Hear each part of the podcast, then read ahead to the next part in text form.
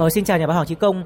À, anh vừa mới trở về sau hành trình gần một tháng à, tác nghiệp tại World Cup 2022 ở Qatar. Ấn tượng à, lớn nhất về quốc gia Ả Rập này đọng lại trong anh là gì ạ?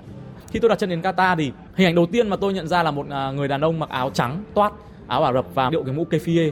Họ rất là thân thiện. Họ bảo là ai có thẻ HIA là cái thẻ mà để nhập cảnh vào à, Qatar thì đi theo đường này. Nói tiếng rất là tốt. Trước khi lên Qatar thì à, tôi cũng hiểu rằng đây là một đất nước mà tiếng, tiếng Anh rất là ok. Ngoài tiếng Ả Rập ra nhưng tôi cũng bất ngờ là cách mà họ thân thiện cách mà họ nói chuyện và giao tiếp bằng một ngôn quốc tế là rất là ổn. Sau đấy một ngày thì tôi có đến đại sứ quán Việt Nam ở Qatar thì um, tôi cũng tò mò và cũng hỏi thêm. Thì cũng được biết là với những người đàn ông thì họ sẽ mặc trang phục toàn trắng và những người phụ nữ thì họ sẽ mặc trang phục toàn đen. Thậm chí họ còn phải đeo một cái khăn voan trước mặt ở Qatar ấy, thì họ sẽ có những cái ưu tiên nhất định với những người hoặc trang phục này. Ví dụ như là đến ngân hàng hoặc là đến là một số những dịch vụ công ấy thì những người đàn ông mặc áo trắng toát như vậy hay là những người phụ nữ mặc áo đen như vậy họ sẽ được hàng riêng và họ có thể được ưu tiên là xếp chỗ trước này họ đến có thể làm dịch vụ trước này.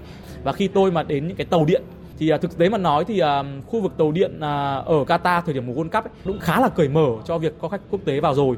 Nhưng theo như tôi tìm hiểu từ phía nhân viên nhà ga ấy, thì luôn luôn có những cái khoang riêng dành cho những gia đình ở Qatar hay là có một khoang riêng dành cho hoàng gia, hay có một khoang riêng dành cho đàn ông một khoang riêng nữa dành cho phụ nữ. Tức là chúng ta sẽ nhìn thấy rất rõ ranh giới giữa trắng và đen à. hai màu tương phản giữa đàn ông và phụ nữ. Kiểu nam nữ thụ thụ bất thân ấy. Khi mà đi qua rất nhiều trường học ở đấy thì có những cái trường học dành riêng cho con trai. Một điểm nữa tôi thấy rất thích thú đấy là về kiến trúc của họ. À, ở Qatar thì họ đã phát triển rất là mạnh nhờ dầu mỏ kinh tế mạnh lên thì họ có một khu vực là City Center là một khu vực mà có rất nhiều công trình hiện đại. Nhưng mà họ vẫn giữ được những nét truyền thống của Qatar những ngôi nhà thấp tầng được xây bằng uh, gạch này vữa và có thể bằng cả cát nữa và họ vẫn giữ được kiến trúc rất ả rập ở chợ Suwakip rồi khi đến bảo tàng quốc gia Qatar ấy, họ cũng đã làm một cái lớp lang ấy. Chúng ta sẽ biết được lịch sử của Qatar nào từ một đất nước mà mỏ ngọc trai rồi thiệt hại từ ngọc trai thế nào thậm chí thiệt mạng. Rất nhiều những cái clip họ sẵn sàng làm chân thực. Thì đến một à, nơi khác là bắt đầu họ phát triển mình ra sao trang phục thế nào à, công cụ sản xuất ra sao hay là ở một cái túp lều của người Qatar thì họ cũng đã có những quy định rất rõ ví dụ như khách đến ấy, đàn ông tiếp khách thì sẽ ở đâu ở khu vực nào của cái túp lều đó và người phụ nữ không được ở gần đó nói chung là tôi thấy cảm giác là luật lệ của Qatar tương đối hà khắc trong việc là tiếp xúc nam giới và nữ giới nhưng đó là cuộc chiêu chuyện của họ. Thế thì à, với người Việt Nam chúng ta trước khi mà đến một quốc gia hồi giáo như Qatar thì chúng ta sẽ phải chú ý những gì từ kinh nghiệm của cá nhân anh?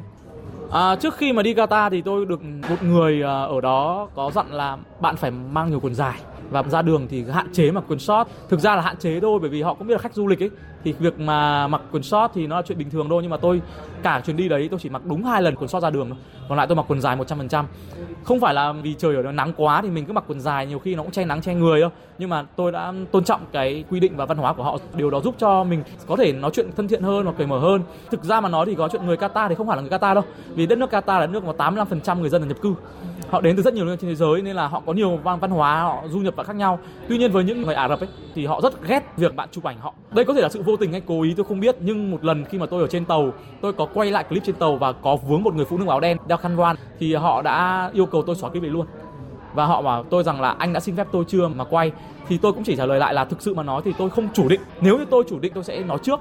Nhưng mà tại vì là trong cái bắt khung hình đấy thì vô tình là chị ý vướng vào thôi, nhưng chị ý là bảo là xóa luôn.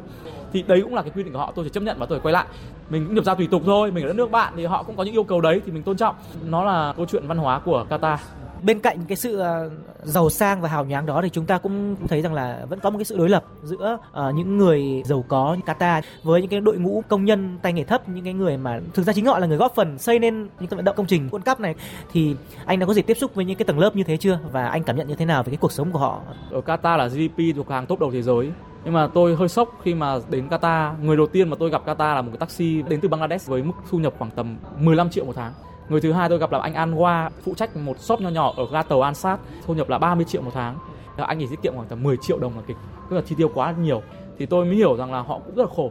Có những người ngủ ở ngay ngoài đường, họ không đủ tiền để mua vé xem World Cup thì họ phải xem qua một cái màn hình tivi ăn uống cũng như vậy. Thì mức thu nhập mà tôi có hỏi họ thì tính ra Việt Nam đồng thì khoảng 20 triệu.